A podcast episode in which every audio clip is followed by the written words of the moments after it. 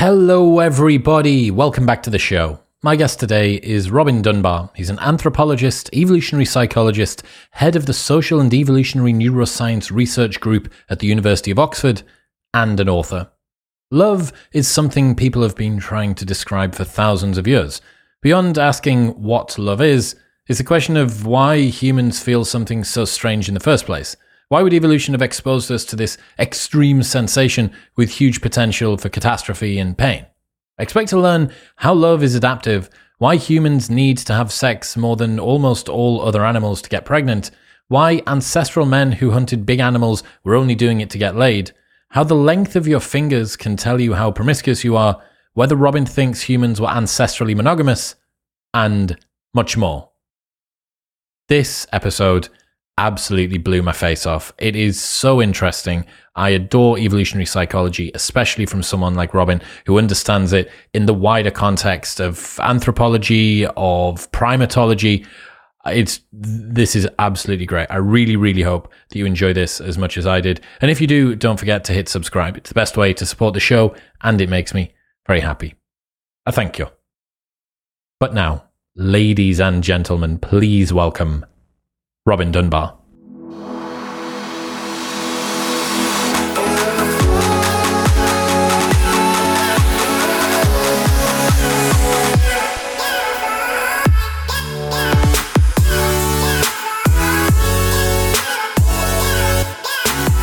Robin Dunbar, welcome to the show. Great pleasure to be here. Do you ever find it annoying to be so well known for one landmark concept like Dunbar's number? Um, I have to say sometimes, but um, you know, there are only about, I'm told, uh, ten people who have a number named after them, and I'm the only one that's alive. No way. Something like that. Wow. Well, that's Which is a bit worrying. oh, well, you think that they're killing off the people that numbers are named after? Mm, who knows? yeah, you never you never do know. So originally I wanted to talk about friendships, but we're going to do that another time. You have a book that explains very interestingly from an evolutionary psychology basis what is happening when we fall in love, what happens when we fall out of love. So it's just a an absolute primer. How do you define love? What is it? I, well, I, I think humans have spent the last umpty thousand years trying to figure out how to define love, and the answer is it is very difficult. Um, it's clear that something weird goes on in the brain. Uh, in fact, the brain goes completely crazy, um, uh, and uh, we kind of become fixated, if you like, is what effectively happens on a particular person. Um, and uh, mean, it's, it's kind of easy to describe the appearance of somebody in love. I mean, all the great poets and Shakespeare and etc. etc. kind of do it extremely well. Essentially, you know, they get this sort of dreamy uh, appearance, and and they can't get the person out of their mind, and they want to be near the person, all these kind of things. But trying to understand what is actually going on inside the mind really has been a bit of a nightmare. But the reality is, all cultures have or experience uh, something very similar along these lines. That's not to say that every person in a given culture experiences. Some people are constantly falling in love. and like mm, every time a new person comes in the room, they fall in love with them. And other people don't fall in love particularly with anybody. Yeah, they get on fine with them and they maybe have babies with them, but you know they're not. It's a bit give or take, you know, um, uh, uh, as you might say. They they're not don't have that sort of commitment. So I suppose there is a sense in which there's a, uh, a feeling of commitment of um, rosy sunglasses. This person is the most wonderful person I've ever met. All these kind of cliches. You know, cliches are true, They're based on observation of fact. what makes us fall in love with somebody then? How can we reliably fall in love with someone? Oh, I don't think you can. I think it just overwhelms you when you least expect it. And sometimes it can happen uh, if you like, after the event. So one of the characteristic things the people who have um, been in arranged marriages will tell you is, you know, you get ordered by your parents to marry this person, and you think, oh my god. Um, and then, you know, lo and behold, a little way in, you kind of just fall in love with them. It, it, it just seems to work like that. I mean, you know, we uh, kind of prefer to fall in love first before we marry people. Well, you know, that doesn't always work out either. so, you know, there is no no rule uh, that's universal to these things. It, it, it, sometimes happens, it sometimes doesn't. It's hard to say. I would figure anyway, hard to say why it happens in particular cases. Often we don't really know. It's it's it really is one of the great mysteries of the universe, and it's a great trauma. very often. Well, that's the thing, um, right? It's not just an enjoyable experience. It can often cause the worst psychological pain that many people will go through in their lives. Oh, yes. I mean, if you look at, you know, all the great love poetry from the wonderful stuff the Persians produced and the Arabs produced, um, right the way through to, to, to the modern day, even in, in, in the poetry, love poetry of other, um, you know, sort of non-Euro Middle Eastern cultures elsewhere in the world. It's it's all very similar, and it's the it's the trauma of unrequited love that it really carries the weight, as it were, you know, sort of. What do you think's happening evolutionarily there? Is that somebody lusting after someone and fearing that they are being told their genes are not good enough? That sounds very cruel. Look, I'm I'm trying to break it down into your language here, Robin. Unless you want to start pontificating about some romance language poetry stuff. Well, the great mystery is why we have this kind of uh, falling in love phenomenon. Now, we might think of it in terms of pair bonding because what it does is create this very intense, emotionally intense pair bond between two people.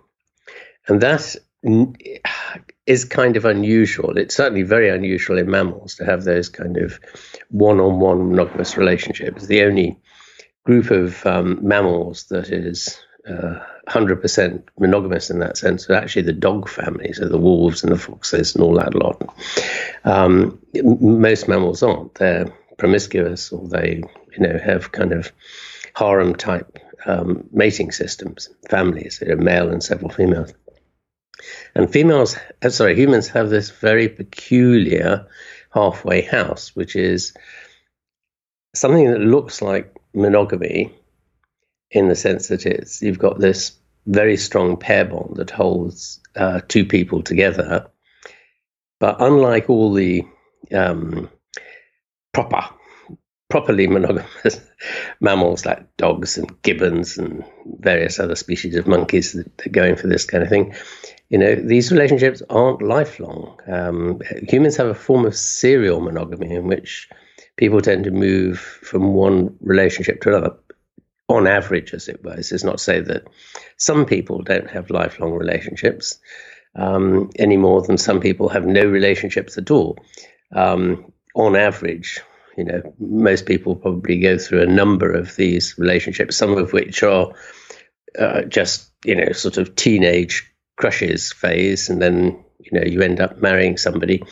Um, and maybe you know you, you part company and go off and marry somebody else, and that may happen two or three times. I mean, it can happen a lot in in some hunter-gatherer societies where you know they might have eight or ten partners in a in a life lifetime. Each partnership, each romantic partnership, if you like to think of it in those terms, is quite robust and they don't last for a number of years. And then they get fed up with each other, I suppose, like we all do. Move on. Is serial monogamy what you would guess ancestrally is the sort of, I guess, natural state of affairs on average? No, uh, not really. Um, for humans, it appears to be something more chimpanzee like, which is uh, polygamy in some form, either promis- promiscuous polygamy, as it, it, kind of is in chimpanzees. Can you explain what that is? Um, well, it, it, it, I suppose just think in terms of the way chimpanzee uh, society works, the, the males fight it out amongst themselves, and the, the, the, the, top dog then gets to mate with all the females. And this doesn't mean to say that the males further down the hierarchy don't uh, occasionally mate with females. Uh, they often do. They t- try and sneak them off into the bushes where nobody's watching. Um, but they don't have a sort of permanent relationship. Um, the females rear the, their offspring unaided by the males, and males may be contributing by defending a territory or something like that, or keeping other males, strange males, away from the group. But the males aren't really particularly involved in in childcare and child rearing. Um, you might get some relationships that that um, last longer. There's a tendency for these kind of system. You see this in the gorillas, particularly, where several females are locked onto one male. So the males in those sort of contexts are functioning as kind of sumo wrestlers, if you like. They're the big thugs that keep everybody off off your off your back. So it, sperm it, donor and bodyguard. Absolutely, and this is sometimes known as the bodyguard hypothesis. Um, uh, and we kind of see that in humans too, uh, a little bit. Um, but by and large, most human societies are actually polygamous. That's say you have a male with several wives. Have you got an idea of the upper bound of that?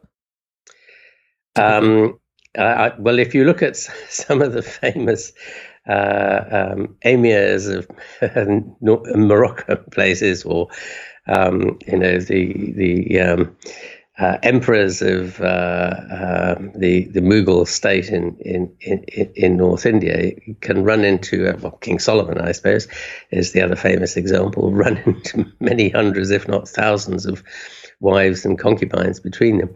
Um, but on the whole, the problem is that you know if you have a few few males doing that, that means there's an awful lot of males at the bottom of the hierarchy who don't get a wife. Period um, unless they go around stealing them from uh, you know other cultures, as it were. And either of other tribes, either of those make for a pretty unstable society. It it makes for a very unstable society, and one of the consequences of this in almost all these societies historically is when the grand old man dies, he's got like a hundred sons, all of whom are gunning for each other um, to be take his place as the next emperor. So there's an absolute bloodbath usually of, of rivals. Because to the victor, the spoils.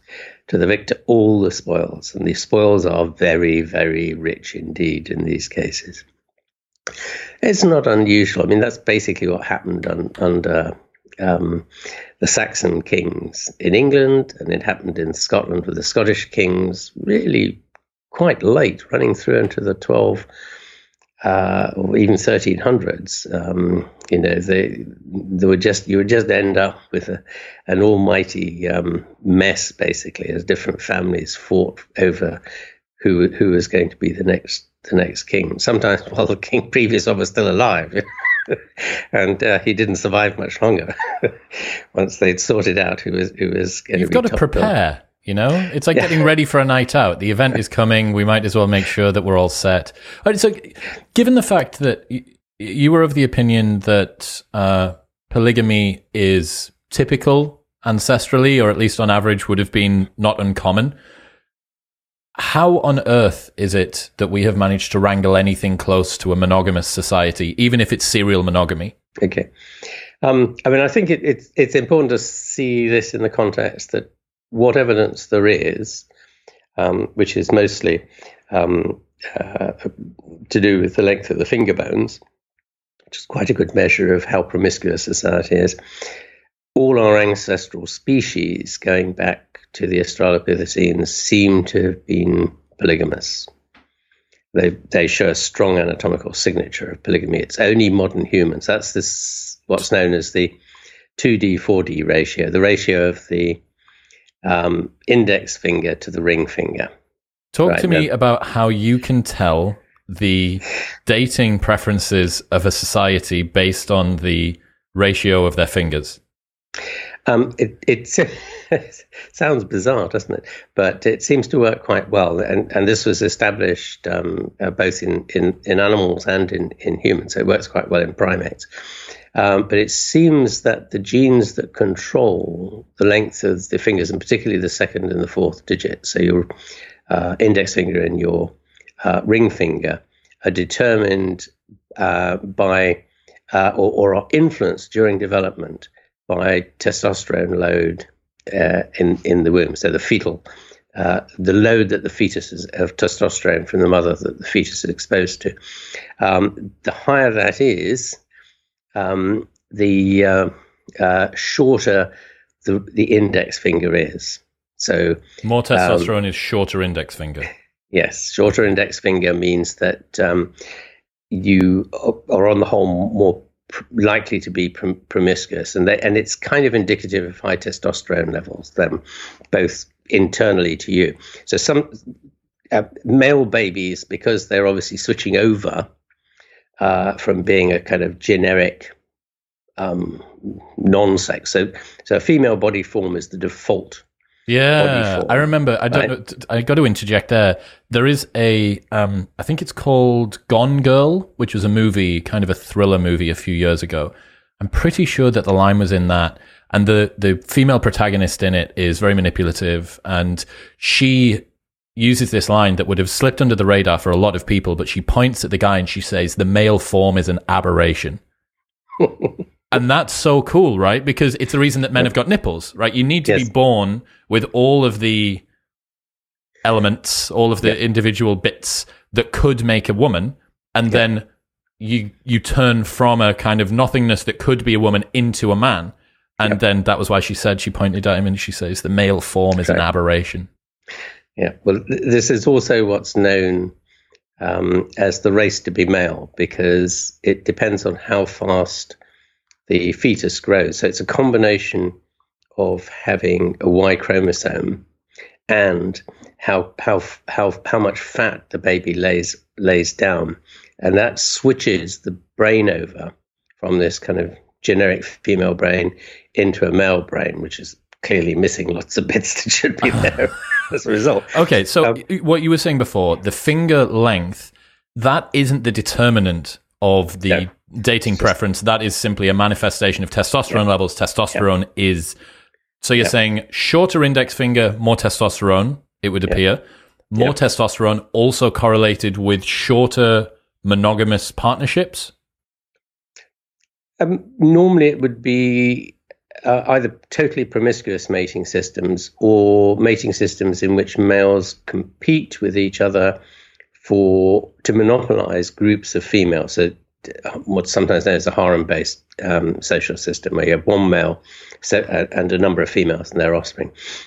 So species like gibbons, which are obligately monogamous, very occasionally they might have two, maybe even three females, exceptionally in their little group. Uh, but you know, ninety-eight percent of gibbon groups in the wild are strictly monogamous, and the pair stays together for, for effectively for life. Very long index fingers. Uh, no, no, they're very equal, right?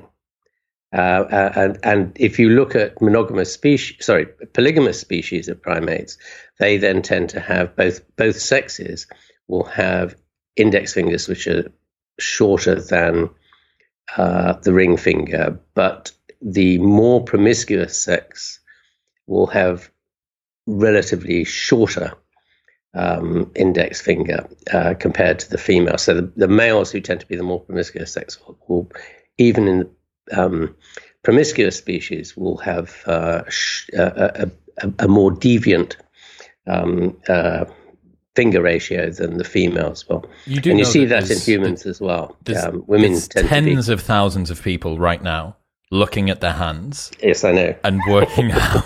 whether or not their whether or not their digits justify their desire to cheat or to go out and have sex with somebody tonight.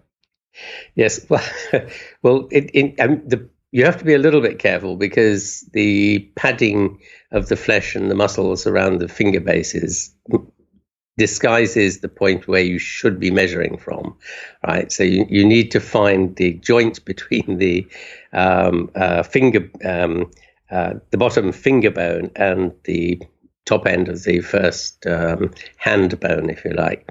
Um, uh, and and and the differences are very very small. They would be hard to tell by eye, although I have seen some males with spectacularly short um, uh, uh, uh, index fingers, which is just blindingly obvious. And you take one look at them and their behavior, and you go, "Yes, you're an absolute bastard." Basically, not not just not just in the world of of romance, but in the world of work. Uh, you know, ah, just high testosterone coursing through oh, them. Yes, yes. Yeah. I mean, just fizzing. Okay, so let's get back to love itself.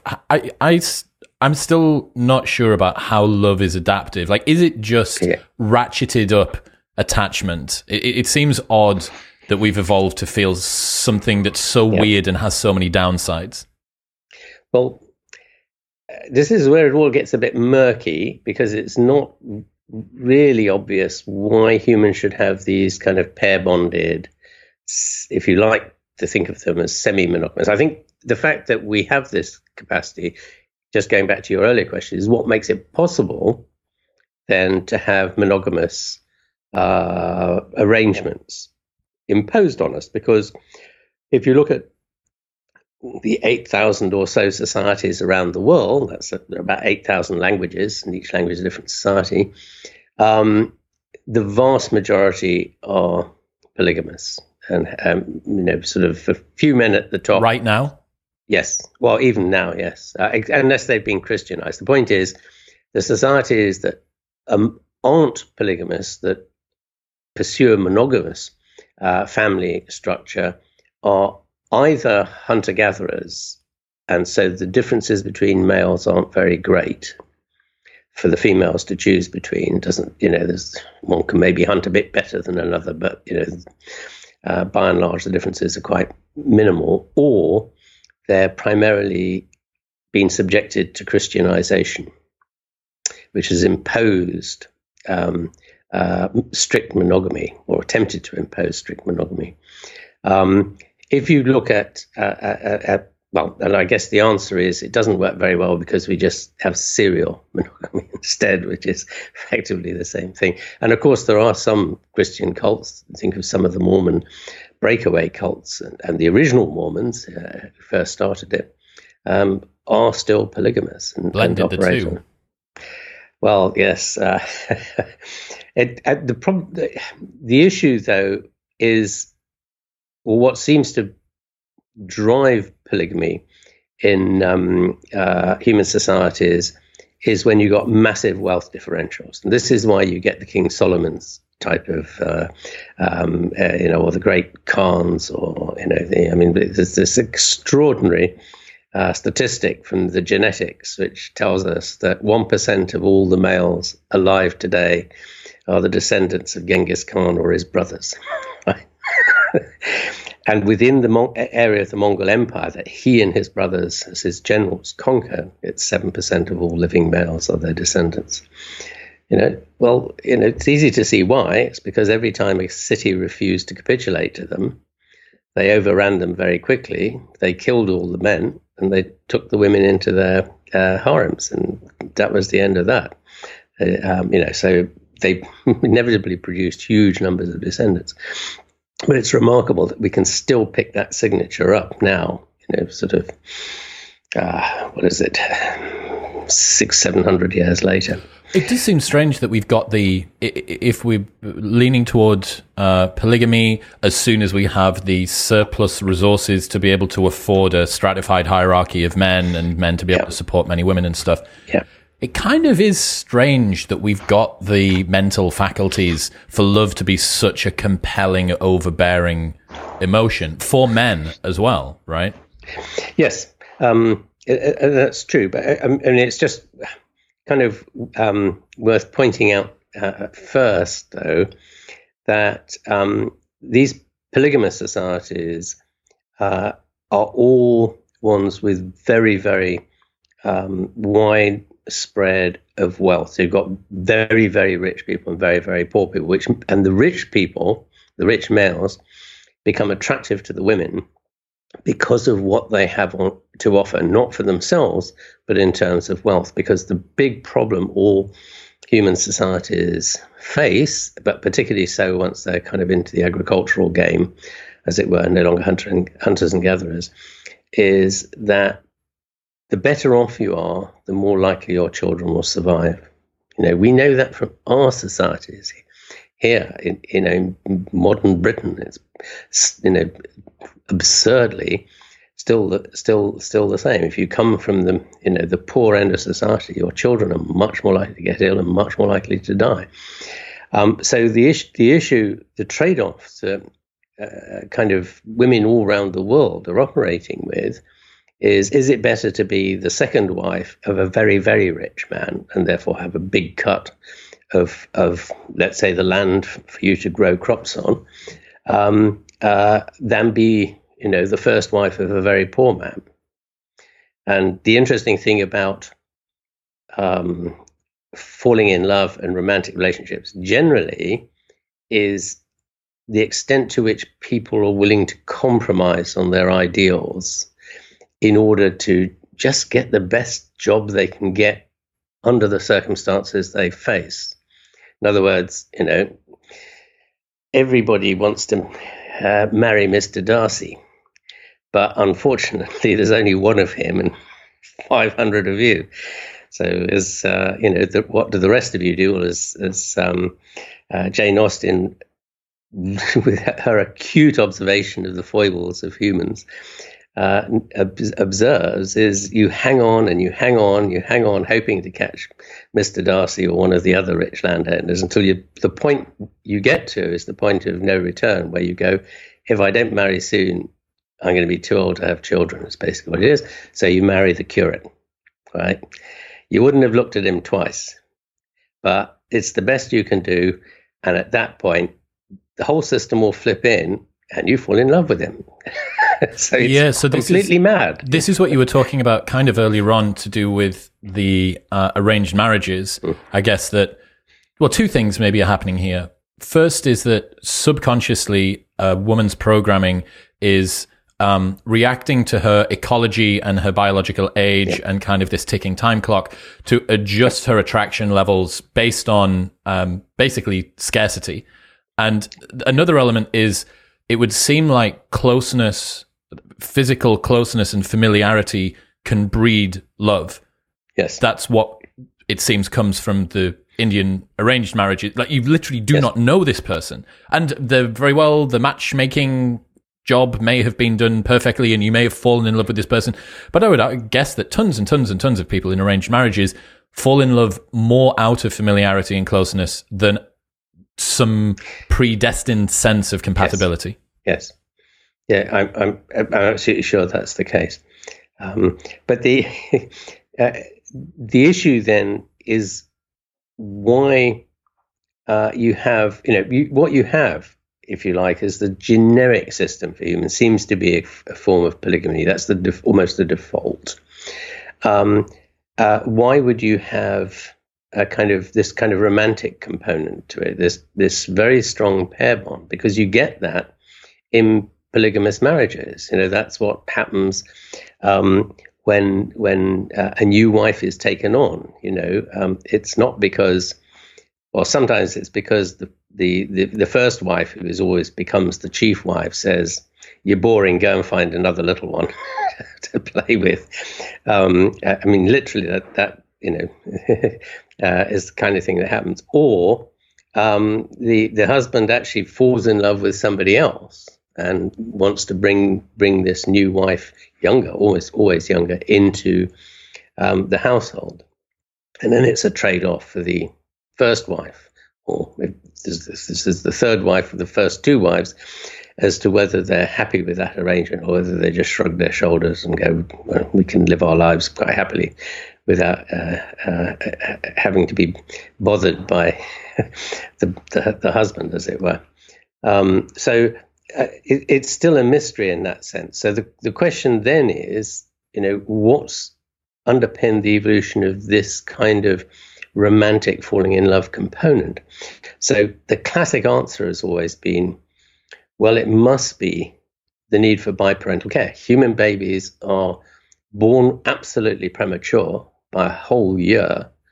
Um, that's why they're all kind of floppy and useless and, you know, don't even smile at you. Never mind any be you know behave in a an engagingly human way. You need something uh, to to to sort of persuade you to keep investing in it until it's uh, completed its growth that all other monk, monkey snapes do before birth um, and starts to, if you like, become more seriously human. And it, that is so taxing uh, for the mother that having somebody else around, why not the male, uh, to help out is um, absolutely necessary. And you kind of go, well, that sounds awfully like American culture to me and not real life. Uh, um, you know, where in the world does that actually happen? And the answer is, well, you know, sometimes in hunter gatherer societies, you know, the men dandle babies on their knees and do things like that, just as all men everywhere do um, change the odd nappy here and there, but they're not really that good at um, helping out. You know, they're much better when when when the kids are old enough to you know fire a bow and arrow and learn how to do these kind of uh, useful tasks. So I deeply suspect uh, the amount of paternal care that humans give, despite desperate efforts to uh, claim that it's you know, part of our uh, nature uh, simply isn't the reason at all. Um, uh, and and that's because in the end, the people who are most valuable to the mother in almost all societies, and just as much in ours as anybody else's, is the grandmother and the sisters, and maybe your female best friend that these are the ones that really make the the business of particularly those early years um, uh, uh, possible, if you like, less trouble free than they might be, do on your own. And and you know, sort of yes, males are useful um, uh, if they're own land that you can you can farm and produce you know lots of crops to feed your children on and all those kind of things. And we know that's important. We know from um, historical demography data, for example, um, from Europe, that in, in the 18th and 19th centuries, that women whose husbands were landed peasantry, so they only had a few acres. You know, they weren't the nobility, they weren't even middle class. They were peasants, you know, a bit like croft, crofters, you might say, in, in, in Scotland. You know, they've got five acres of land or something like that, and they, they grow a few crops. The more land uh, the, the, husband had, the better the survival chances of, of the wife's children were. And of course, you know, for landless peasants who were day laborers, that they, they earned, the only way they could earn a living was to hire themselves out by the day to, to help with other people's farms. You know, their wives, you know, had high mortality rates because when they needed to go to the doctor, they didn't have the odd fiver to spare for the doctor's fee. They, you know, uh, if the, if they couldn't didn't have any money, they couldn't buy any food. All these kind of things piling in on them. The same old story that we we even now, you know, still have to cope with. Um, so, you know, yes, once you have agriculture, uh, once you have wealth uh, accumulating, then then the males can contribute indirectly but that comes late. You know, that doesn't happen until 8,000 years ago with the Neolithic agricultural revolution.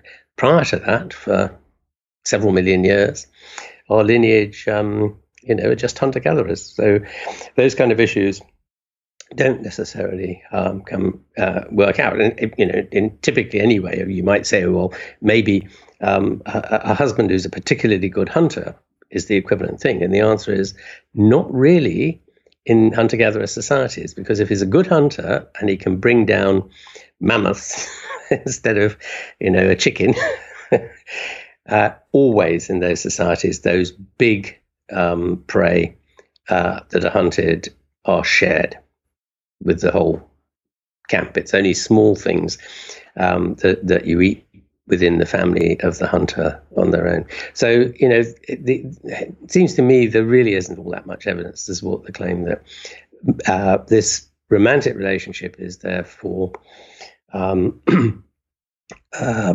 biparental care as such, as the, as the technical term is. And the, the only obvious answer uh, seems to be this is a hired gun problem.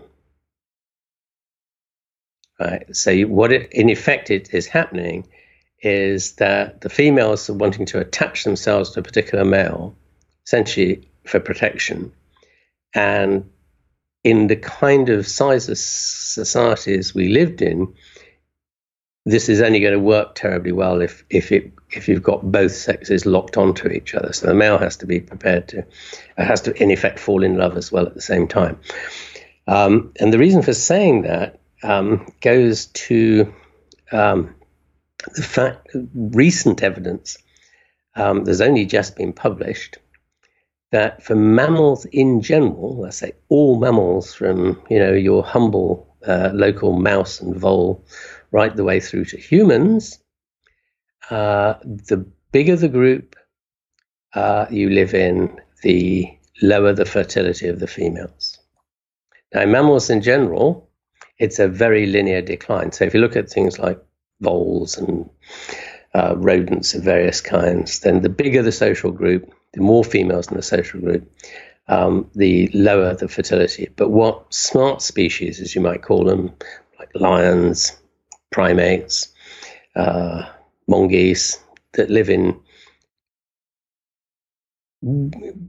intensely bonded social, stable social groups and have form coalitions are able to do is shift that decline in fertility towards a bigger group size so that they can live in bigger groups for protection, mostly against predators. The offset of the bigger yeah. group with extra protection yeah. yeah. is better yeah. than it, it would be if you were able to have tons of kids. But but what happens is you you know there's only so far you can push that that effect uh, over to allow you to live in bigger groups because in the end that that that decline in fertility catches up with you. But what you see in those species is a is an inverted U-shaped relationship between uh, female fertility, average female fertility, and the size of the group. Right. So if it's the group's too small, females do rather badly.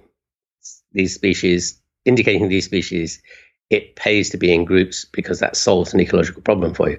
But there just comes a point where these negative effects on fertility start to overwhelm the positive effects. Now, the question is, what's or who is causing those effects? Well, for 40 years, I confess, I've been studying various uh, mammals, uh, feral goats in particular, because they go crazy uh, in the mating season, on in the belief that, and therefore looking for evidence and explanations for the, the fact that males going crazy during the rut, as red deer do and feral goats do, and so on, many other antelope do, um, is so stressful for the females that it causes infertility.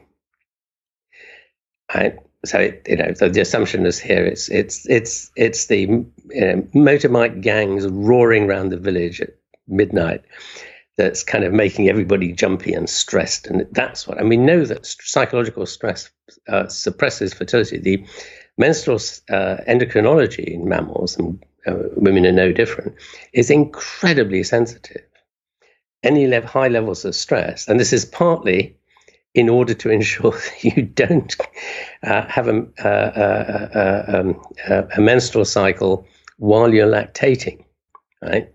So this, the, the, because that would mean you're having to, to gestate and lactate for uh, babies at the same time. Oh, so there's yeah. an adaptive reason for why babies yes. make you stressed. Yes, will not make you stressed. The system is just designed so that baby suckling shuts down the menstrual cycle. Right. I learned from, I think it was Christian Jarrett, personality psychologist, not long ago, that women who are toward the bottom of their social hierarchy can be so downtrodden uh, in terms of status that they can shut off their reproductive yes. cycle as well. Yes. Well, this is this is exactly what's driving the thing because when we looked at the data for primates, it turns out that it's nothing to do with the males at all.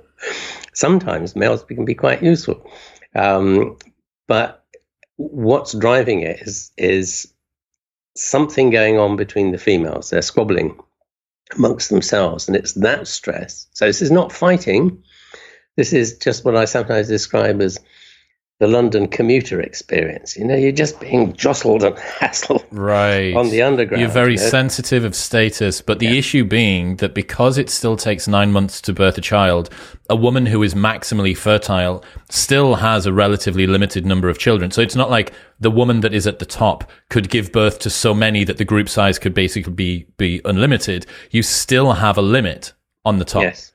And yes. then the women that are toward the bottom, if the group size gets too big, there's too much hierarchy, there's too much infighting, too much squabbling, too much social pressure. Yep. That's causing a, yep. a drop in yep. the. That's fascinating. That's right. and the pro- the problem is that once you push group size limits, you can see this in species after species after species of primates, and you see it in lions, you see it in, as I said, in in, in some of the mon- social monkeys, for example.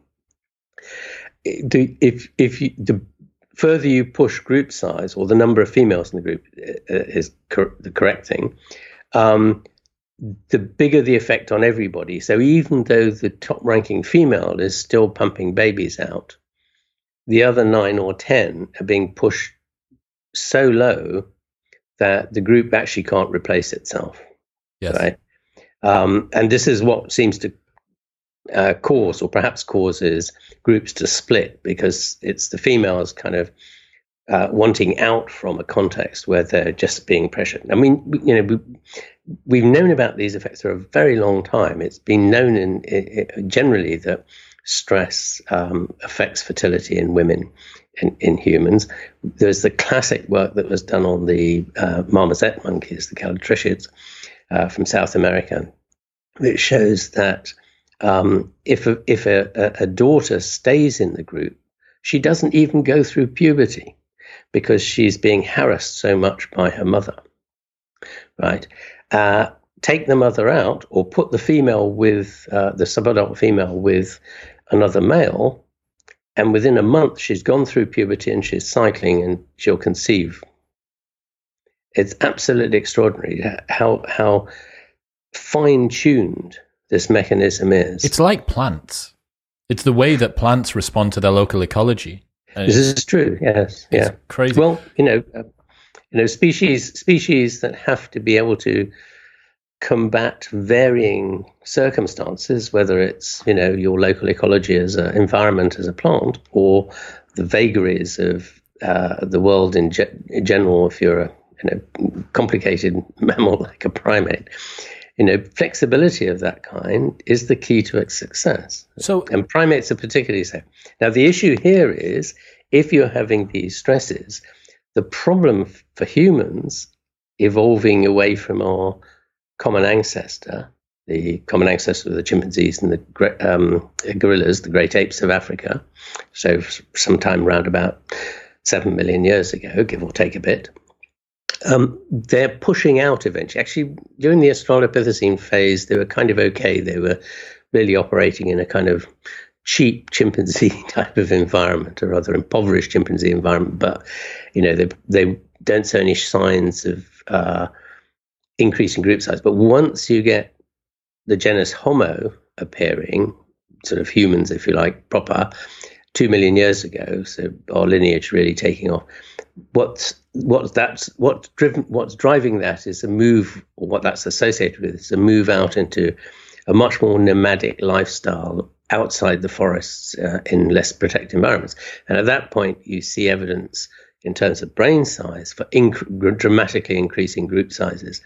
Now, what these species are all facing, right the way through to modern humans, is a need to live in very large groups with lots of females in the face of this pressure suppressing you. So if you're going to be able to live in these big groups, somehow you have to solve the fertility problem pressure. Now, primates have been doing that for 60 million years. It's every time they, you know, you get a new lineage inc- that's sort of increasing group size because it's occupying more predator risky habitats.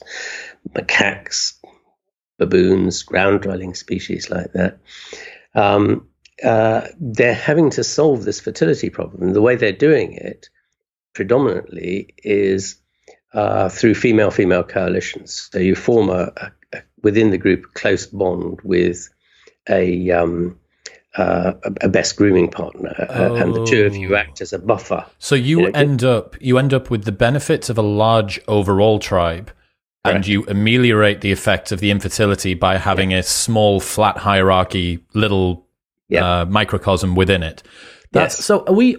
Are you saying that women, females, ancestrally, and maybe even today, need to take care of their status uh, uh, of how statusful they are and how they're feeling in terms of respect and uh, pressure. No, actually, no. They they're much less worried about status and respect. I was using status. I was using status as a proxy, I suppose, for like um, psychological.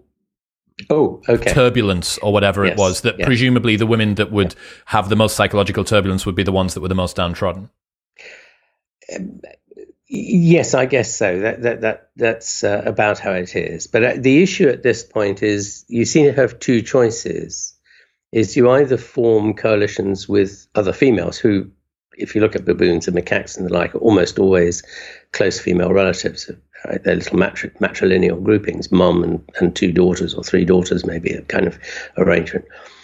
Or uh, you might choose to lock onto a male so in gorillas, you have all the females locked onto a male. They don't really relate to each other at all. Um, uh, but most of the time, it, it's it's female female bonds. Now, in some species, you get a bit of both. Now, the gelada baboon ha- seems to be one of the few which operates both systems simultaneously, and that's because they live in such big groups. Right. So what they have is little harem-based groups where the females are locked onto the male, um, which buffers them against living in these very large grazing herds of sometimes several hundred uh, monkeys milling around and treading on, on each other's toes. And then, of course, that's exacerbating the stresses within the little subgroup, the harem subgroup. So what they do there is they buffer themselves by against those by um, uh, forming these little female female co- coalitions, except for the female that's got left out because she has no sisters or mum or daughter to do it with, and she locks onto the male. Uh, yeah, so you've right? got two two potential solutions here. That's right, and and they treat the male exactly like he was a female in this social sense, oh, right? And he oh, treats her. So, now, I think what's happened with humans, this is kind of uh, still a, a, a guess, as it were, um, um, still tr- trying to figure out how you can improve it, is what's happened is as the group sizes have increased, it's become increasingly necessary for females to lock on to males as hired guns because females are no good as hired guns. They're just not. What do you mean when you say hired guns?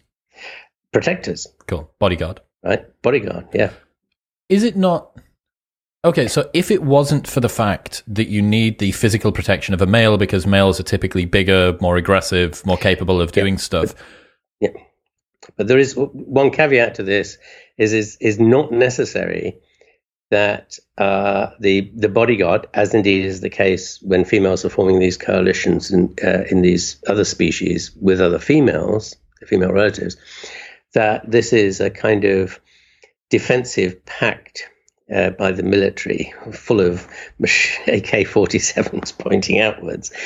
It's passive protection. Right? It's just that I know that when I am about to tread on your toes, that your best friend is five yards away. And if you go, ouch, I'm in trouble because I don't have to contend just with you. I'm going to have to contend with your best friend as well. And at that point, primates are smart. They know the odds are just not worth fighting. So they'll just detour slightly round, right? So it's a, it, most of it is passive defense. Now and again, all passive defense has to be proven at some point mm. by, by by genuine fisticuffs, if you like. Otherwise, it you know it, it, it, doesn't really work. But most of the time, it's just passive protection. It's having another partner that everybody else knows that's your buddy. So just don't mess unless you really know you're going to win.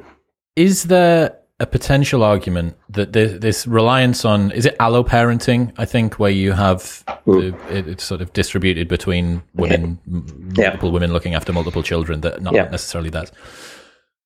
If it wasn't for the bodyguard issue or the hired gun uh, element of having a male partner, could females not just have been vegetarians, not decided to go chase something down? It seems like, you know, with uh, menopause, you do end up having a surplus of women to be able to look after children. It's difficult to do that. Yep. Like, it, I I can't remember whether it was in your book or, or somewhere else that I read that potentially the hunting part of hunter gatherers for men was more about judging male reproductive fitness of whether he's a good hunter more so than the nutrition that he derived. If that's true, that is one of the wildest things that I've ever heard. No, this is this appears to be absolutely so. That if you look at the economic returns of hunting, hunt, hunting males like to go hunting big, dangerous animals in all these cultures, right? Um, the energetic returns on hunting big, um, dangerous animals are not that good, not least because they're just dangerous to hunt and you have every chance of uh, not coming home yourself, right? You actually do better energetically to just shoot rabbits.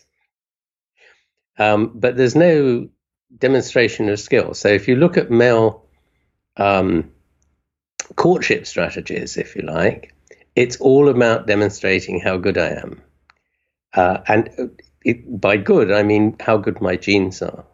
So if, if, if all the kinds of things that young males do, racing each other, climbing stupidly high cliffs for no other purpose than to say I've done it, uh, playing vigorously brutal games where basically you're just bashing heads together, all these kinds of things, it's argued, are essentially displays of just watch me. I can afford to take these risks because my genes are so good. They're the ones you want. And of course, there's no point in kind of making vague claims. These things have to be proven, right? And the result is teenage males have very high mortality rates by comparison with teenage girls because they take so many more risks. I mean, we've actually done done a study on this at a crossing in the middle of Liverpool, watching uh, when people cross against the lights. And, and what seems to happen is, so we've got a very nice measure of how risky it is because we can measure how far away the oncoming car is. If there are women present in the crowd of people waiting to cross, males are much more likely to cross on their own, especially if the car is close. Right? This is just advertising. Um, and you know, it really is a case of chicken because you you know it doesn't work if some people don't pay the price because they get it wrong. So these pressures then seem to be spill over in, into to hunting. There's the show off uh, explanation hypothesis for for hunting large. That's what it's called, the show off. show off hypothesis. yeah. Wow. I mean that that is absolutely spectacular. Like, Yeah. To think that it, it might not be a utilitarian I go out like Robin go, Robin stab, Robin bring back. Uh, it's not it's not about that. It's about look, Robin competent. Yes. Mate with Robin. Yes. Robin got very good genes. Yeah, yeah, build, yeah. Genes build very good body. Yeah. Yes, yes. Robin strong. Robin's Fast sons brain. be attractive as well. Fast brain.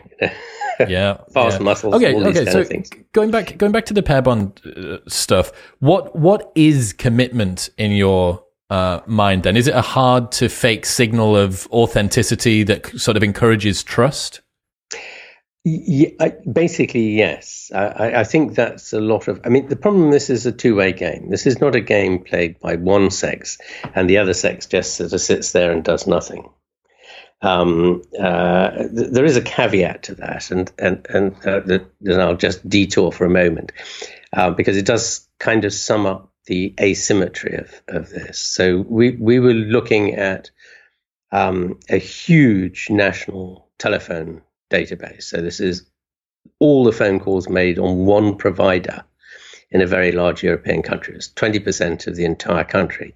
So we're talking about um, uh, tens of millions of subscribers uh, and something like 6 billion phone calls over the course of a year. Right. Now, we, we were looking at the uh, person they called most, each person called most. And what you see is um, looking across the age span. So, as, as is always the case, we don't know what happened below 18 because that, that becomes minor minors and is a whole other ethics issue. So nobody ever bothers about them. But from 18 onwards, what you find is that the girls start very quickly calling a particular number who is, when you check who that is, it's a male of similar age. It takes about three years before the male starts to reciprocate and put a female of his age in that pole position.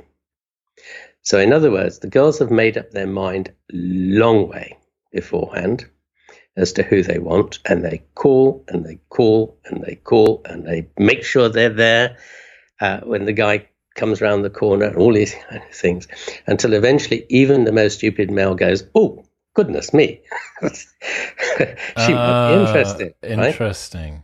But, but, you doesn't this run the against is, the, well, the, the, the over perception and underperception bias?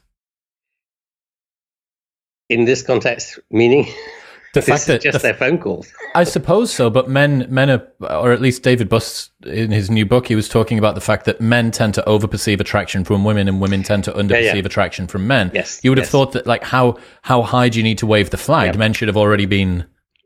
Yes, but but uh, you know uh, uh that that's absolutely appears to be absolutely true.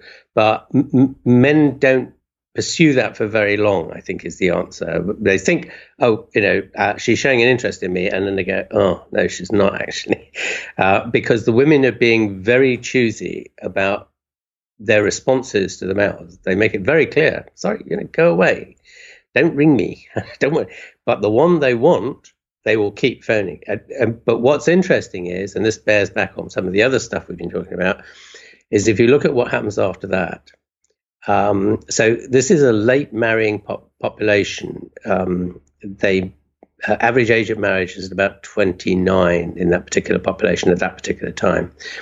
Um, so they're they're really they're they're um, got this lead in, as it were, uh, in which the girls start very very very early, focusing on this one male. The boys eventually halfway through go all right, and then they get married, and then about 20 years later, almost exactly, suddenly uh, the wife switches, the girl switches to a female one generation younger. Grandchild's just been born.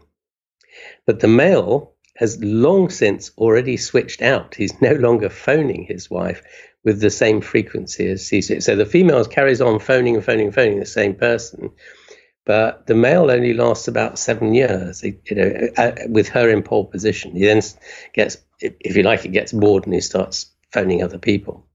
Um, uh, and, and and what this looks like is very intense female choice going on. They're the ones that really decide. Um, it, you know, okay, you can kind of force them to marry you in some way or another, socially or otherwise, um, but you it's it's a bad deal if you do that because you're going to have a very uh, grumpy wife to put up with who didn't want to be there and probably isn't going to stay very long.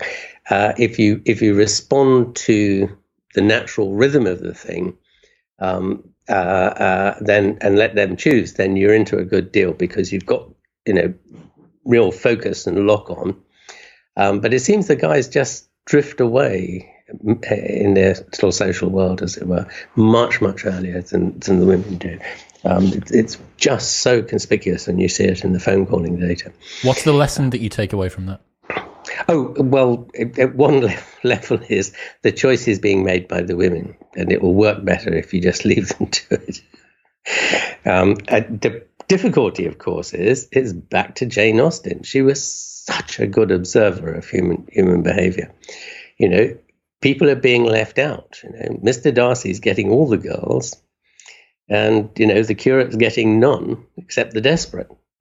Um, and you know, because Mr. Darcy is getting such a lot of attention, there are a whole bunch of guys who aren't getting any any uh, um, wives at all, which is effectively what happens in, in polygamous societies. So you have to have a way of managing them.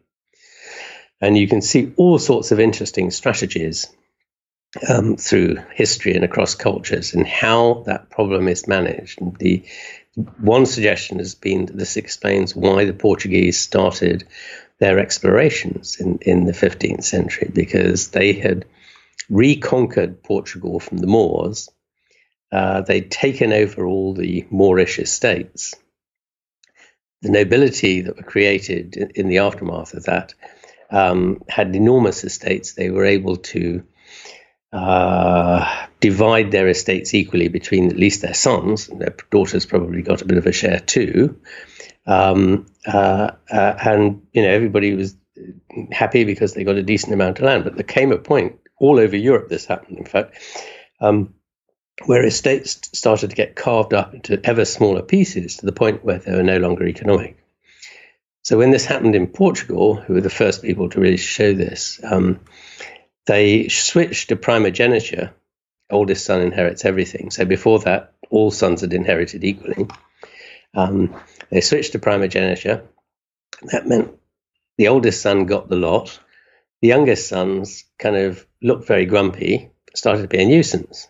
And basically, they were riding around them in motorcycle gangs through the villages, playing mayhem and beating the peasantry up and all these kind of things that, that people will insist on doing. Um, so some some bright spark said, "Listen, boys, you know, why don't you? Here's a boat. Why don't you go exploring?" And what you find is that a it led to this huge uh, exploration and, and, conquest of, of you know the New World and and uh, the East. Um, and you, what you find is the old, oldest born son dies in Portugal. The second and the third born son die in the empire, Morocco or somewhere else. They just get them out of the system. Go and make your own way. So you're saying that when the demand for potential mates outstrips the available supply, but you have a surplus of resources, you can basically pay men to go off and have an adventure, find some more women, find their own little yes. kingdom that they can go make yes. somewhere. So you can control single disgruntled, nuisance causing men by using the thing that you do have a surplus of, which is resources and money. Yeah, but you don't necessarily need money. I mean, you just say go, you know, because this is how the Venetians solved the problem. They they never had this problem, right? They they maintained uh, equal division of, of the family wealth between all the sons, you know, for centuries, because they were traders, right? The more sons you have, the more trading you can do. the problem with land is it's a fixed commodity. And, and, you see this very nicely illustrated in the Tibetans. Uh, so the tra- t- traditionally, the Tibetans are one of the few societies that practice polyandry. They have each, uh, one wife and many husbands. The husbands are all brothers. And this is a strategy to prevent. So, what you're dealing with here is very high altitude, very poor quality land, uh, and not much of it at that. Um, and every time you divide the family estate up uh, between all the sons, you know, it very quickly gets down to one field apiece, and that's not enough to keep anybody going. So their solution is to marry all the brothers to one girl from another family. Because and the strategy works because the brothers are different ages. So you know, when four or five brothers marry a girl, the oldest will be 21, 22, something like that. The youngest will be five. They all go in as, and they're all treated as husband by the wife. But because of the age differentials, uh, they kind of operate a what's effectively a form of serial monogamy because by the time the next brother gets old enough to go, oh, it's the a first girl, one's bored. He's bored. Oh my god! except is... for except for number two right? Because number two is 18 when they get married. It's older brothers, let's say 22. The next one is 17 or 18. Now these, he's on the right on the, the the hinge, as it were, of getting interested in girls. So what do they do? They stick him in a monastery. So all these, this is why the Tibetans have this huge monastic culture. It, part of it is to absorb um, the the excess sons who are always the second born son. Wow, so you really didn't want to be the second born then? That was yeah. a bad. Oh. Well, it depends on how much you like the monastery, I suppose, and yeah. whether you want your older brother's ex-wife as your future yeah. partner. I suppose. Well, well, the interesting thing is you see exactly the same thing happening in Ireland. So we showed looking at the seminary records for one major seminary in, in Ireland through the 19th century that the sem- seminaries were filled with the younger sons of big families. Right? They're all farmers. They're all you know petty farmers of one size or another. When the family got too many boys in them, girls you can always marry off. Right? It's no problem. When you've got too many sons, uh, you've got competition for the land. So, uh, you know, if if they were a family with a lot of sons, then you know the excess sons were persuaded that uh, a career in the church you're not going to get attractive. you're not going to get as disgruntled in the parish perhaps if you've decided to yeah. commit yourself to God. Okay, well, so you you looked at you know they live very well. You know the church looks after them. They get to travel. You know they might go to Rome and become incredibly rich as a cardinal. All these kind of things. All these attractions to make it in. But the, the, the losers here in these kind of systems, particularly in the Tibetan system, is the other daughters because uh, you can you're only marrying one daughter out of each family into another family, so you end up with surplus of daughters, and, and for better or for worse, they end up as drudges in you know their sisters or their brothers' households, literally as servants, mm. in, in leading a very miserable life. But the Portuguese had that problem too. You know, they ended up because they wouldn't allow their daughters to marry out of the ducal uh, uh, class right? The, the class of the top noble class of dukes. You've got a big constraint on the supply. Yeah, that's right. Now, so what do you do with all these surplus girls? You put them in a nunnery. And these girls went in with the title of brides of Christ. That's what they were called. They went in with a dowry.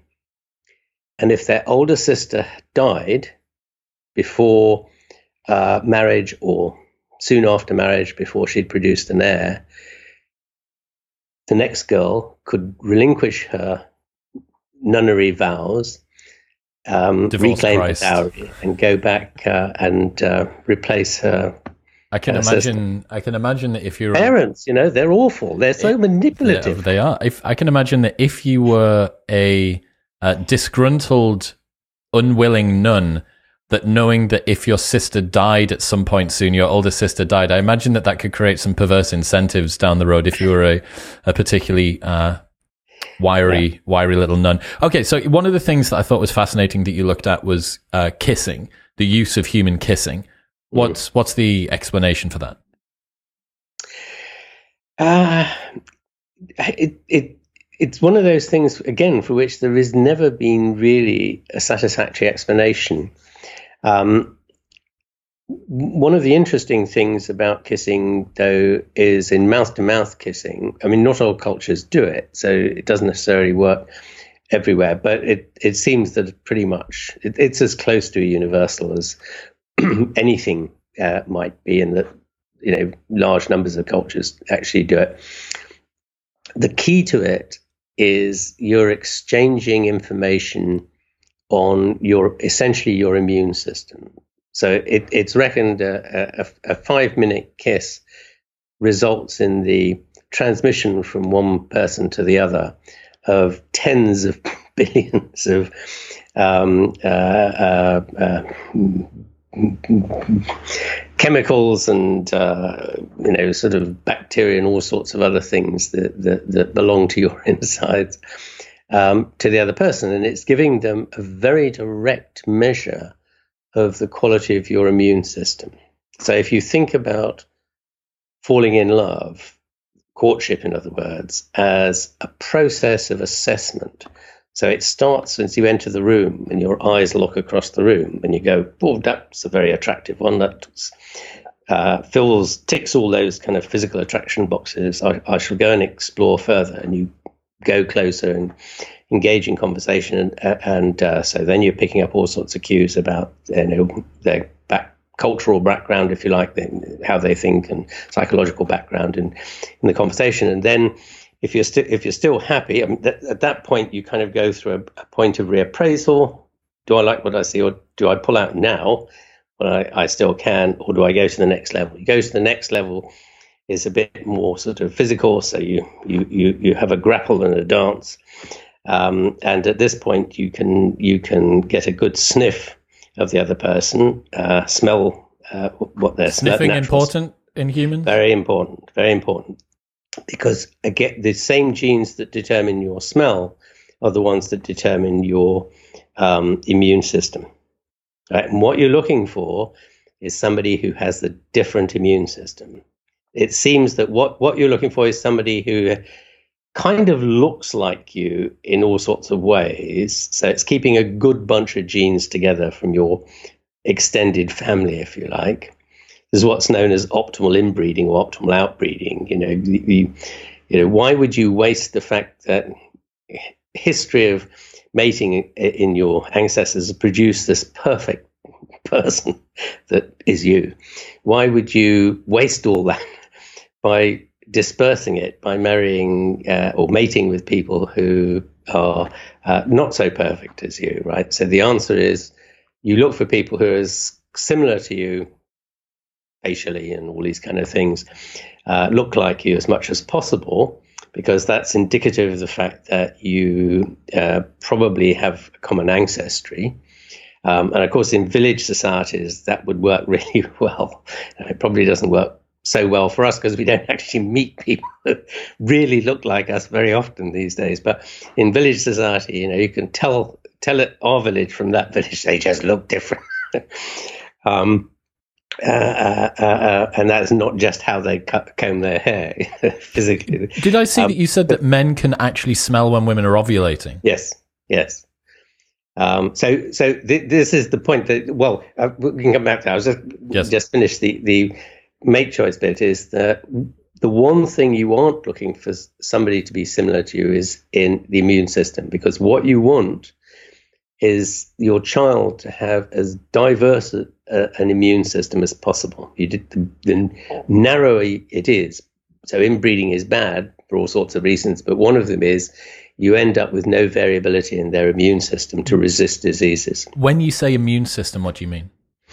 It, it, the body's natural immune system. This is what produces all the white blood cells and stuff that, that sort of attack and cannibalize. Okay, and, and genetically, viruses and genetically people have a predisposition to be what robust against certain types of uh, viruses and, and bacteria, but maybe not all of them. So the goal is to kind of spread the risk across. Yes. Okay. Okay. Yes, or, or it's it's it, it not necessarily particular resistance, particular but bacteria or what have you, but a, a very strong immune system, which is because the immune system is very adaptive to what's thrown at it. Right. It it learns uh, to recognize uh, foreign bodies that have invaded you. Ooh, and, so this isn't just genetic. This is something which is going to be influenced by if you were an adventurer, if you'd been away. No, no, it's it's the it's the genetics of the immune system itself. This capacity for the white, essentially the white blood cells uh, to identify and the natural killer cells, the NK cells, uh, to identify foreign bodies in your system and seek and destroy, as it were. And uh, you know, what you, I mean, the, there will be an element probably from different exposures in terms of lineages uh, that have, you know, sort of produced some genetic adaptation to particular kinds of viruses, maybe. But the essence of it is you want as much diversity as you can get there. And that s- smelling somebody is as the sort of semi distance cue is the best way to find that out. And and you know the, the, famous cases are Eskimos and Maoris rubbing noses, and we all think they're rubbing noses. They're not. what they do is they put their noses side by side and they sniff and take in a deep breath. And it's called uh, I forget the term uh, use uh, the, how it's translated, but essentially it's breathing in the spirit. Is that the equivalent of the European air kiss on both yes, cheeks? Yes, exactly the same thing. and this is why people pick babies up and sniff them. If you've ever watched newborn babies when they're being sort of passed around, everybody goes, holds them up. It's a big whiff of the baby. And pretends not to be sniffing, but they sniff. There is no question about it. so, um, and, and, you know, we get a lot of cues from uh, much more cues from smell than we really like to think. I mean, we're, we're actually quite good. I mean, mothers can tell uh, their offspring from other people's offspring by their smell alone. Um, uh, the, and the, the, the, the, big issue uh, um, really in this context is perfume, right? Perfume, billions of dollars are spent every year on perfume, billions of dollars. And everybody thinks it's to cover up your natural bad odors. And it's not. You what you're doing is you buy perfume that exaggerates your natural, your personal natural odors. That's why there are so many different perfumes. If it was just covering it up, we just have one perfume and everybody, you know, like Old Spice aftershave, just gets loaded on. no, not not not with women. Uh, it's very carefully chosen to, uh, and that this is kind of how they build up these perfumes is, you know, so they kind of match uh, different um, uh, smell characteristics, as it were. Their sniffers are extremely good at, at decomposing the smells in, in different perfume mixes. Um, the, the the people that do it for them, um, but what it's doing is actually exaggerating your natural smell. Of course, it helps to cover up some of the bits you don't want to to to to, to smell of, but but it, it's actually you know really part and parcel of, of the and that you know courtship strategy, and that's why it's been, been you know since time immemorial. Um, women in particular have done that or used it not to say that men also don't, but it's much, much more important uh, in, in the case of women. But your final, so you've had a good sniff while you're sort of grabbing the girl in, in a waltz or something like that, or pretending to dance very close in, in, in the club. Um, but the final uh, point really is comes with kissing because that actually is direct uh, experience of of um, in saliva. Saliva is just full of uh, um, you know sort of immune system stuff as well as digestive stuff. So it gives you a really uh, clear uh, message as it were. It's the best you could do. But that's your final because that's invasive. That's obviously the final step in it. So courtship is like this series of steps, starting way out with distance cues, which are largely visual, and getting closer and closer and closer into, literally into taste at the end. So. What do you think's going on with non-reproductive sex then, if you're using contraception? Uh, well, I mean, it's it. Sex, sex is you know designed to make you keep doing it. Know, sex is designed for for all animals, never mind humans, to be a pleasurable experience and therefore make you keep coming back and, and doing it. Um, what's interesting about humans is it's clearly geared to reinforcing the pair bond because the amount of sex that has to be done to conceive is just outrageous. You know, no sensible primate would ever, you know, uh, uh, waste so much time in sex uh, just to conceive an offspring. A lot of it's very, very quick, three cycles and uh, primarily, and, and and a female will be present pregnant. It takes seems to take much longer in humans, and the, the only explanation for that is simply to prolong the pleasurable components of sex to reinforce the pair bond. Because oh. what happens, right? In it, you have to remember it, it's all about bonding, and all our bonding comes essentially through the endorphin system in the brain, which is part of the brain's management system for pain. It's an opiate or an opioid technically. So it's rather similar effect to morphine. It makes you feel very relaxed and woozy and peace with the world and uh, you know trusting of um, uh, of whoever you're doing the activity with. And, and, and for primates, that's done by social grooming, leafing through the fur triggers uh, the receptors in the skin, which trigger the endorphin system in the brain, specialized set of receptors. Now, we still do that. That's why we go around hugging people and patting them on the shoulder and stroking their uh, arms and things like that. Um, but a lot of what we do, uh, because we live in big groups, bigger groups than any primate would ever think of grooming with. Uh, in other words, it's intimacy. You know, you don't do it with everybody. You only do it with the, with the close close ones. But you want now want to bond a bigger group. Then a lot of the things that we part of the social toolkit. So laughter, singing, dancing, eating socially together, feasting, telling emotional sub stories. All these things trigger the endorphin system and make you feel bonded to the people you're doing it with. So are you saying so, that, are you saying that the difficulty of human females to get pregnant, the fact that it does take uh, many attempts, let's say, uh, in order for that to happen, and maybe concealed ovulation as well, or the fact that it, it happens without us being able to tell when a woman is like in yes. the equivalent of in heat. Yes.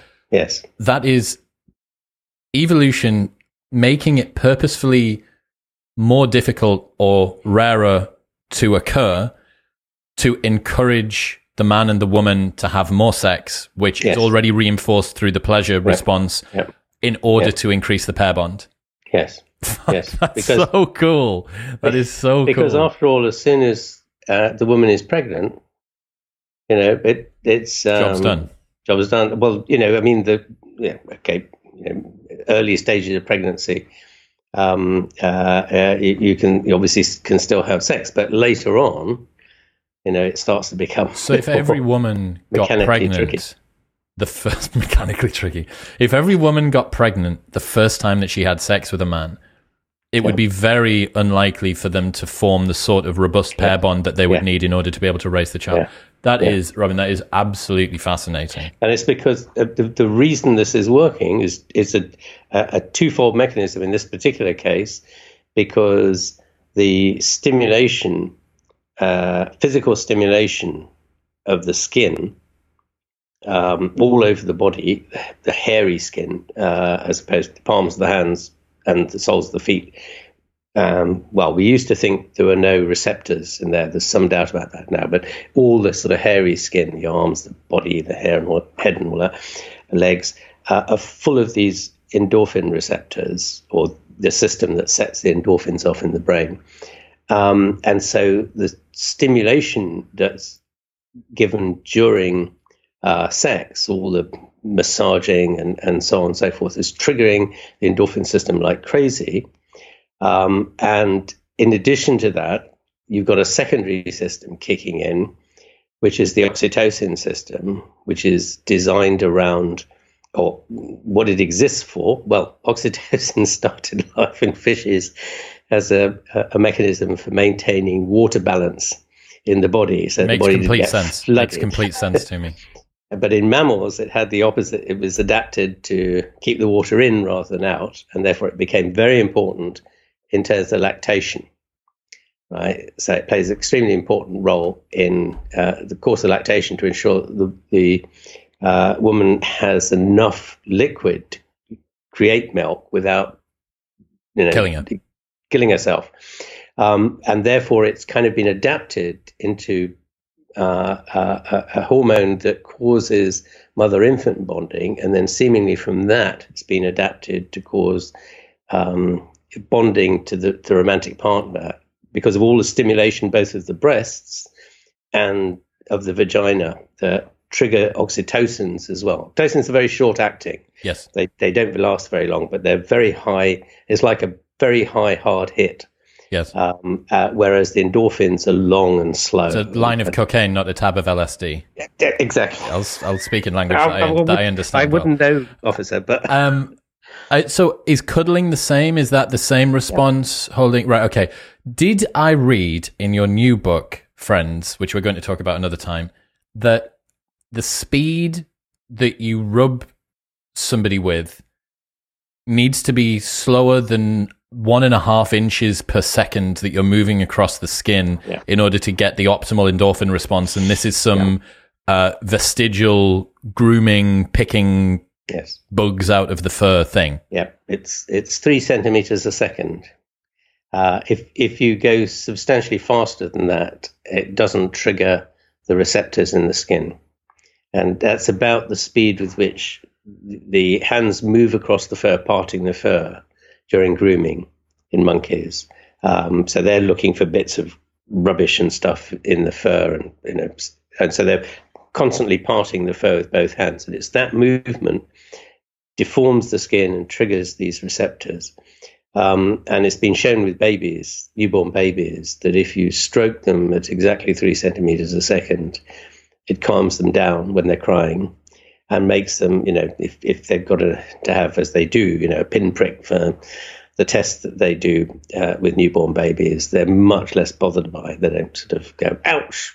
Make a up. make a big scene. I want to get back. You know? Right. But if you do it at 30 centimeters a second, it has absolutely no effect. I don't know how you rub a baby which is probably only about 50 centimeters long at 30 centimeters a second. That's like, Well, I don't, I don't want to know what It's you. the rate. It's Okay, the rate. yeah, yeah. Not the distance. Yeah, okay, you fine. don't need three centimeters a second. Uh, three centimeters of Thank space you. to do it. on. Thank you for correcting me there. Right. So here's a question, and this question came from Interstellar, the film. It's by uh, Christopher Nolan. Uh, it's spectacular, and it's this question that stuck with me for a, a long time. There's this lady who has a felt sense that someone on a different, a, a distant planet is still alive. They're doing this journey to try and find a new world for humanity to live on or something like that. And in it, she brings up this question about why it is that we love people, we continue to love people that have already died. And if love exists to encourage childbearing and child rearing, why would we love people after they're dead? Oh, I think that's because the difference between platonic love and romantic love is uh, almost paper thin, really. Um, they're both based on on the same framework. Obviously, in, incorporates a, a sexual element, which is very specialized because what happens with in the context of falling in love is the brain shuts down interest in other people. Obviously, this doesn't happen every time, but if you fall in love properly, then you lose interest in alternative possibilities. It's only sometime years later that you come out of that rosy sunglasses phase that you begin to become interested in other, in other individuals. It's very, very focused. Friendships are very similar. And, and interestingly enough, um, and this bears back to the earlier discussion we had about females' best friends.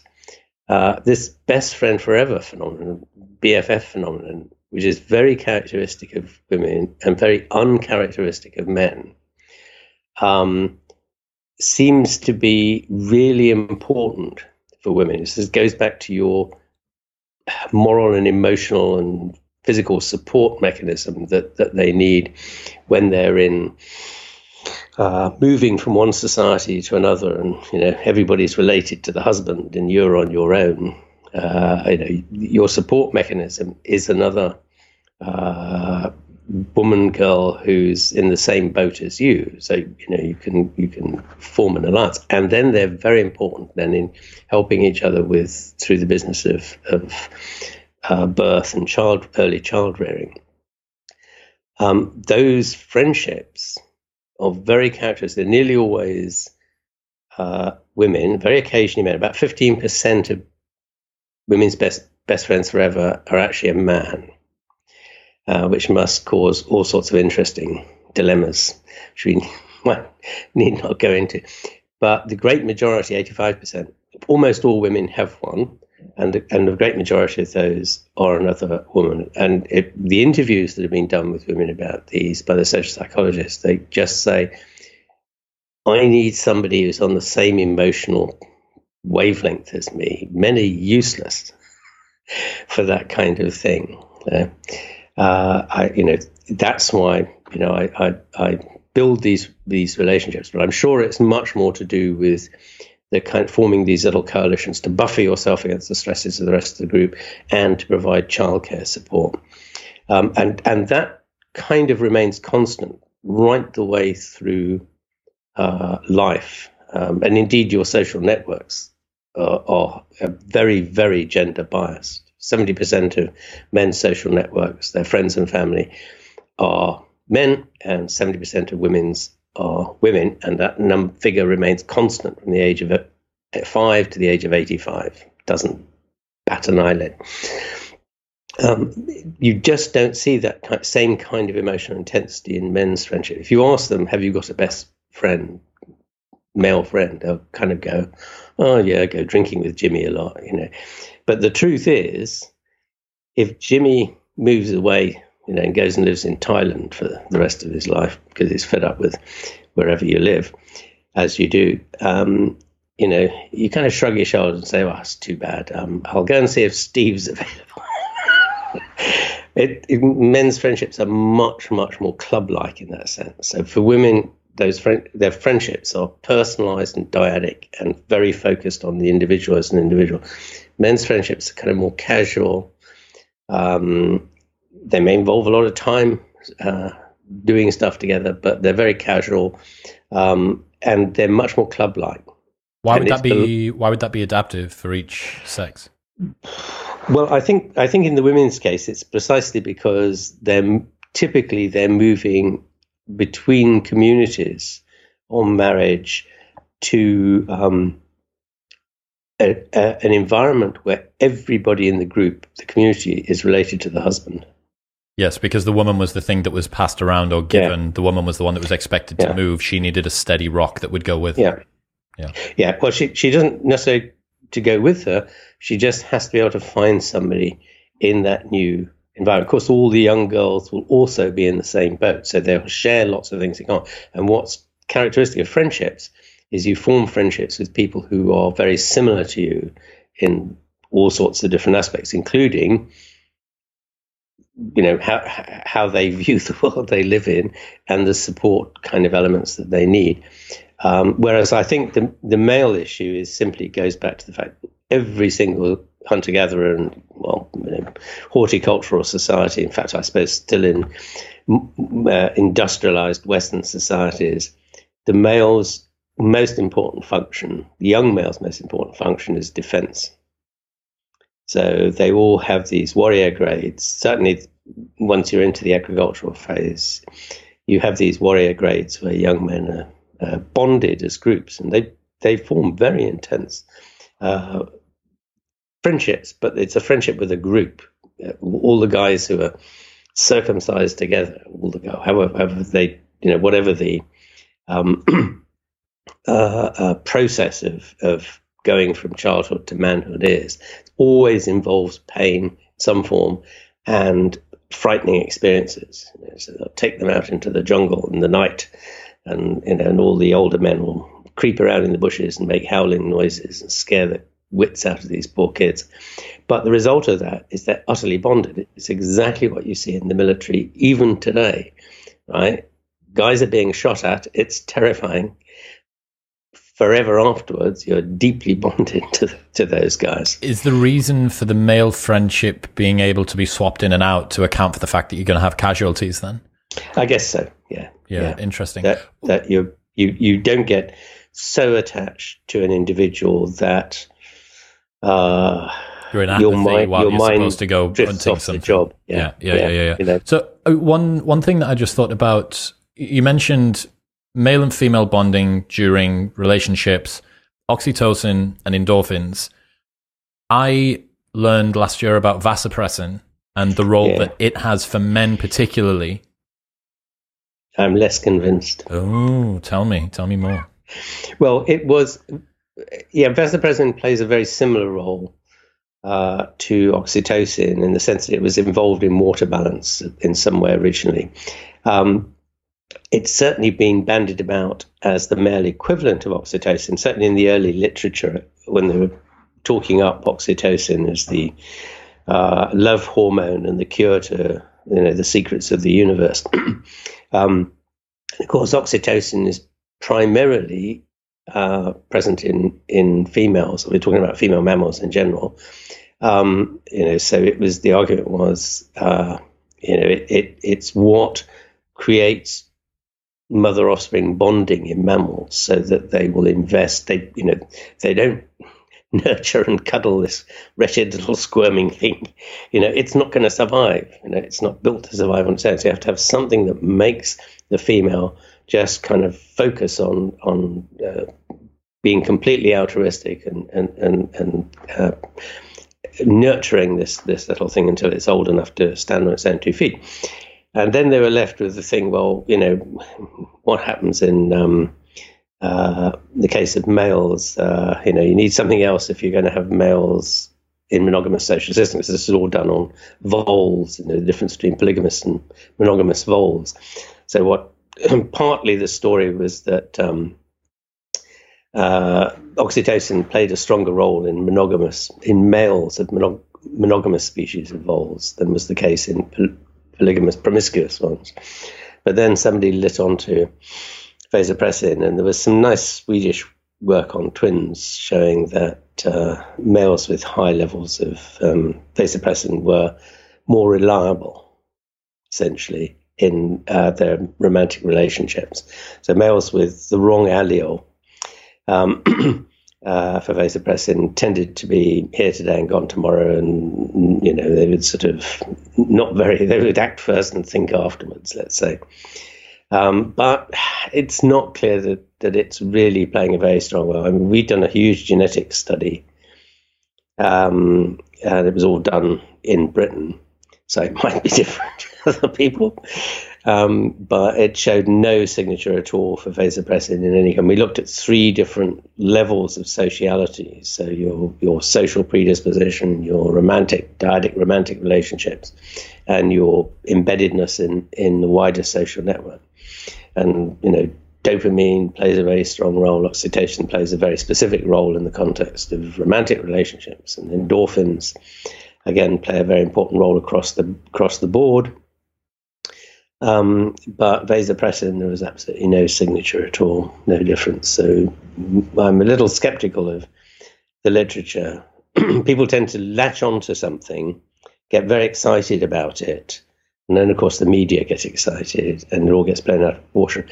Um, and the, the object lesson here is the vole studies, because it was all based around this difference between monogamous voles and polygamous voles in terms of oxytocin, essentially oxytocin genes, uh, except that when somebody did a study of, and that, was a comparison of two vole species, when somebody did a comparison of the oxytocin genetics across all vole species, there was no correlation at all with monogamy versus promiscuity. And then somebody else point discovered that actually you can explain the polygamy, uh, promis- promiscuity versus monogamy difference between the original two vole species, American vole species, on the basis of their endorphin genes, anyways. oh, so all the vasopressin got wrapped up within the existing framework, yeah, and it wasn't uh, needed. Look, yeah. Robin, you are absolutely spectacular. Thank you very much for coming on today. We didn't even get onto betrayal. We didn't even get onto the book that I meant to bring you on to talk about. So um, I'm just going to have to drag you back so you can have another glass of wine and spend an evening with me.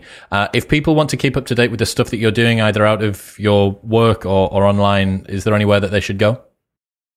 Um, really, the best place is uh, the books. Actually, um, the books are written for uh, the layman. They're me thinking out loud, really, trying to pull the big story together out of all the, the research we and others have done. Um, and uh, I hope they're a pleasure to read as well as being informative. They're meant to be informative. Um, so I'd go there. Um, it's much the best place. But it's been great fun talking to you. So, Robin, I appreciate you very much. Thank you. Pleasure.